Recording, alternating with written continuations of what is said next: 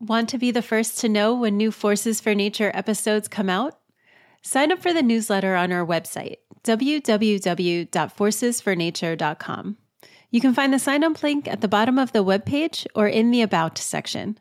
When you do, you'll also receive a free checklist of easy, practical actions for nature that you can start taking today. I can't wait to connect with you.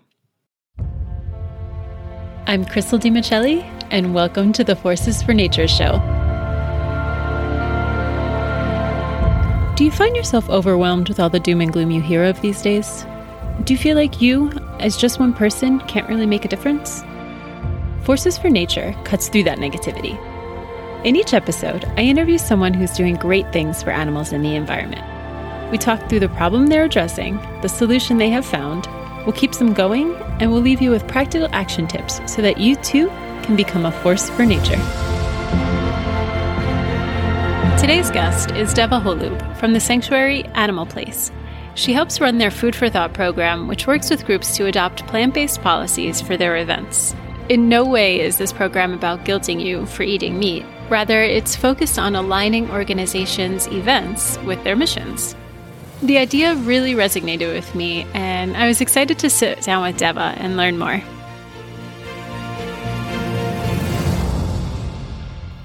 Hi, Deva. Thank you so much for joining me on Forces for Nature. It's so great to have you. Thank you. It's really wonderful to be on with you today. So, Deva, there's been a growing movement towards reducing one's consumption of animal based products for humane, environmental, social, and health reasons. Can you help to explain what are some of the impacts of eating animal products? Um, some of the largest impacts that we see are related to our health, to the environment. Even if you don't even look at the ethical implications, with we all recognize as farm animals, and cows, pigs, and chickens to be sentient animals. They feel pain. They have very strong familial bonds, just like we do.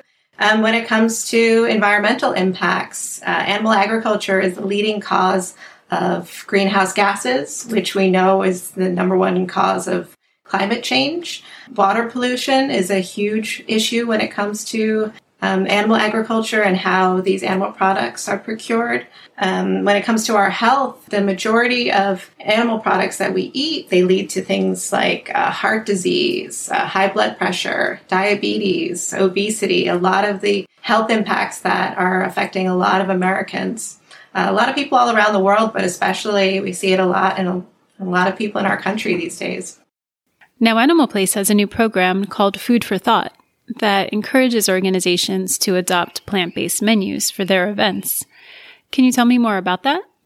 Absolutely, yeah. So, Food for Thought, it's it's actually not a new campaign. Um, so we've been in operation. Yeah, so we've been in operation for about over five years. But the Food for Thought campaign, primarily, we work with nonprofit organizations. We focus mostly on uh, animal shelters, humane societies, SPCAs. Um, we also work with environmental groups, uh, wildlife conservation groups, and also social justice groups. And what we do is we encourage them to develop policies that are more closely aligned with their missions. So, as an animal shelter, you are rescuing and caring for animals. So, when it comes to caring for animals, we just want shelters to kind of recognize that disconnect of some of them deserve to be cared for, and then some of them end up as food on the plates at the events that they hold. Okay, I can see the connection there. So, how come environmental organizations or social organizations? What do you say to them that they should have a plant based menu? That's that's an excellent point. Yeah, so similar with you know, an animal organization that's advocating for animals, if you have you have an environmental group that's advocating for the environment. The top producers of greenhouse gases which are leading to climate change, the effects of climate change, cattle, beef, dairy cows, the manufacturing of these products is putting a tremendous strain on our environment. Uh, water pollution again, ocean dead zones. Like we see a lot of impacts from how we are raising animals for food. And so, as an environmental organization, you would never think about having plastic cutlery at your event that everyone's just going to use once and throw away. Right? That's that's not a sustainable measure to have at your event. So just like that is taken into consideration, that's what we try to address with environmental groups. Social justice groups, the human impacts of working in these types of slaughterhouses or factory farms has a tremendous impact on humans' uh, mental states. People who work on these in these factory farms, they they suffer from high incidence of PTSD, also all kinds of injuries. So definitely human human rights is a is a big issue when it comes comes to that. And we're seeing that now during this pandemic with COVID-19. We're seeing how it's had a tremendous effect on people who are working the lines in these manufacturing plants. So that's another reason why social justice is a is just another set of nonprofits that are it's really important to just align more with our values. That's actually a really great point with what's going on right now with COVID. Yeah. And I think it's an area people don't really normally give much thought to either. Um, so it's kind of surprising. Yeah. This can be a touchy subject for some people for a variety of reasons. How do you address it without getting shut down? Oh, yes. Yes, and I've probably encountered a lot of them. And I and and we do. We do get shut down. We very much try to adhere to a people are at different places when it comes to personally how they feel about these things. What we emphasize is that it's not about your personal choices.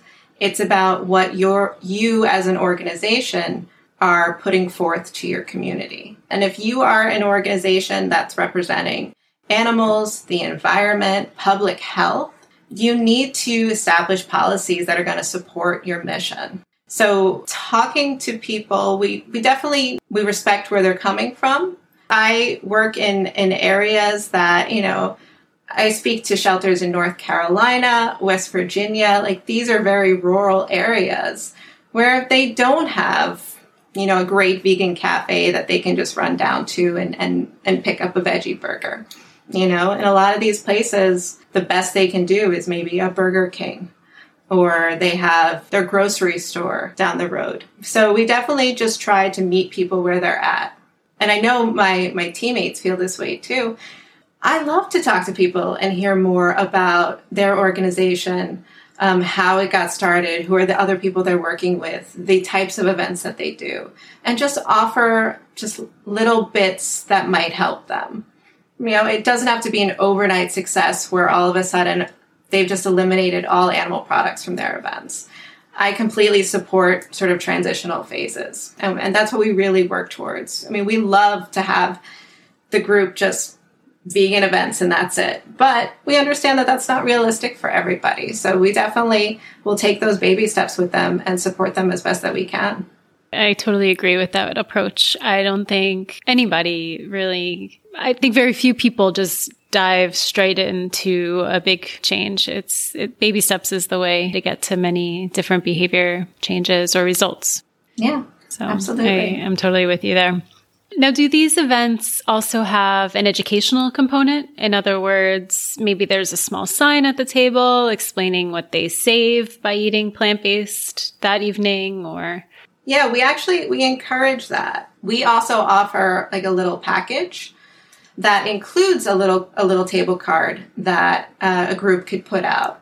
And what it has on it for a 150 person event, like if you have 150 people at your event, you are saving up to 50 farmed animal lives. So that's 50 chickens, cows, pigs, just by serving plant based foods at this one event with 150 people, you're saving up to 2,000 pounds of grains, 55,000 gallons of water. I mean, that's just some of the, the stuff that we could fit on a tiny table card.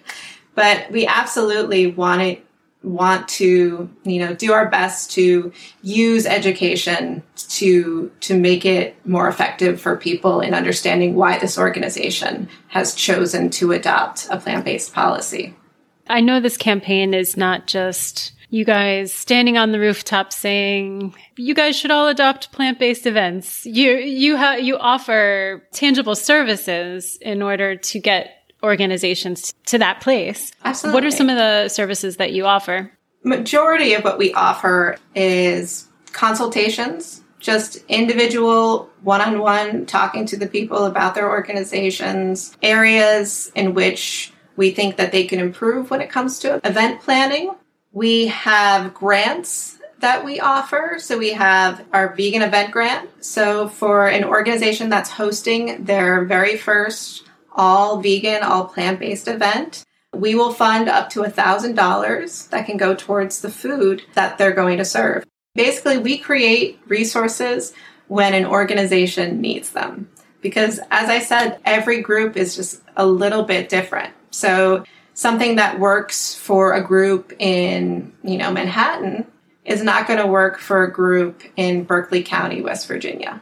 The rural and the more city ones are going to need different types of resources. But event planning is a huge, a huge thing that we offer. So it's it's almost personalized per organization. Yeah. It's great. Now, are there really enough delicious vegetarian and vegan options out there to have an event rather than just finger foods? Yes. Yes, absolutely. And I've I've been to large conferences, I've been to, you know, more intimate galas and yes, there's definitely a lot of food that can be had, a lot of delicious food. One of my favorite things, it was the New England um, Federation conference. They did like a Chinese food spread. So you you know you had some teriyaki tofu, you had some lo mein, you had some fried rice, you know. So you can I mean you can take any sort of meal and make it plant-based. And we see like within just the last couple of years this explosion of plant-based meats, beyond meat, the impossible meat. You know, we got Tofurky products, field roast products, but there's so many there's so many wonderful meals that can be made nowadays especially with the replacements. I mean you can you can make meatballs. You know you can have that pasta bar and have uh, veggie meatballs instead of instead of the traditional beef meatballs. Yeah i was i was just playing devil's advocate with that question. Um, because i mean just this year the oscars critics choice awards golden Glo- globes they were all plant-based. So I'm going to assume that they give some pretty good meals at those events. Oh, yes. So since, yeah, since that had taken place, have you seen more interest in the campaign since then? We did. We saw more openness, more willingness to kind of hear what we had to say.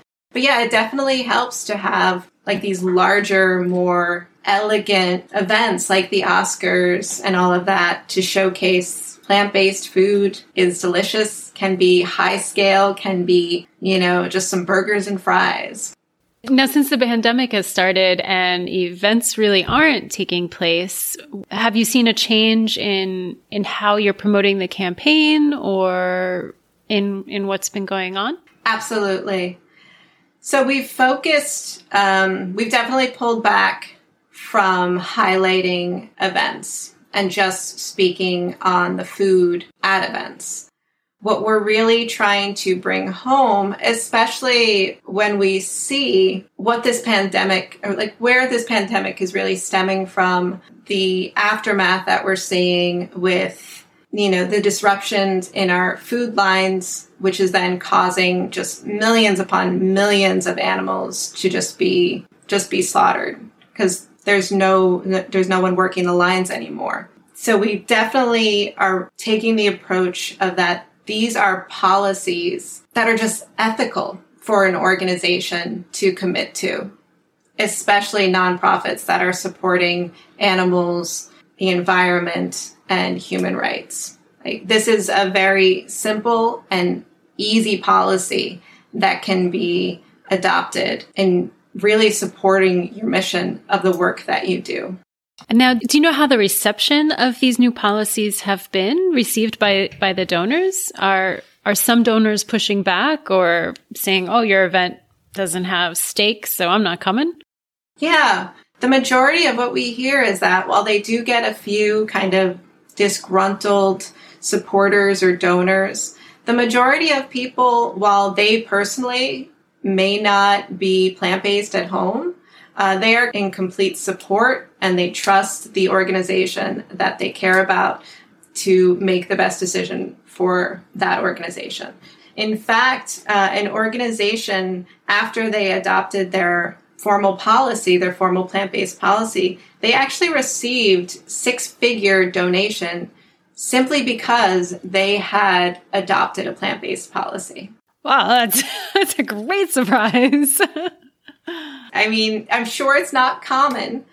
I'm sure it's not, but it's still a great anecdote to share. Uh, speaking of anecdotes, do you have any others that you can tell from your time on this campaign?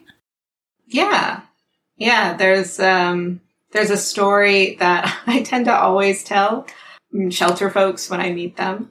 Is that um, part of being a coordinator? One of our jobs is, if it's geographically feasible, to do on-site shelter visits, so that you know we can talk to leadership in person.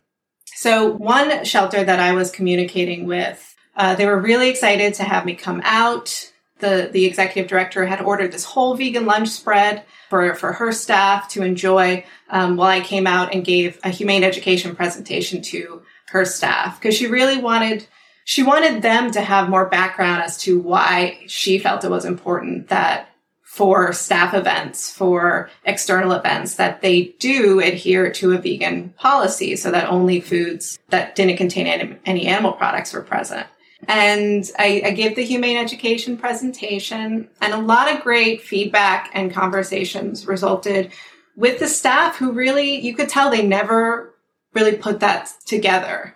Just like the plight of farmed animals and how it is very similar to the animals that end up in the shelters, like the cats and dogs. Like, and they, they're animal lovers, they're animal caretakers. They don't want to see any animal hurt. So after the presentation, the executive director uh, she was like, "Oh, you got you got it. You got to meet someone. You got to meet someone." And so she comes back and she's got this little pot-bellied pig, and she's like, "This is Piggy Smalls," and I'm like, "Oh, I've never." I've, I've seen pot-bellied pigs, but I'd never had the opportunity to like hold one before.